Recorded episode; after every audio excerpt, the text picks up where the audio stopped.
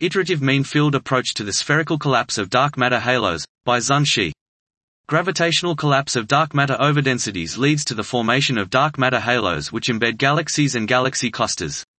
An intriguing feature of dark matter halos is that their density profiles closely follow a universal form irrespective of the initial condition or the corresponding growth history. This represents a class of dynamical systems with emergent universalities. We propose an iterative mean field approach to compute the solutions of the gravitational collapse dynamics. This approach iteratively searches for the evolution of the interaction field phi t, in this case the enclosed mass profile m r t, that is consistent with the dynamics, thus that phi t is the fixed point of the iterative mapping h phi equals phi. The formalism replaces the n-body interactions with one-body interactions with the coarse-grained interaction field, and thus shares the spirit of the mean field theory in statistical physics.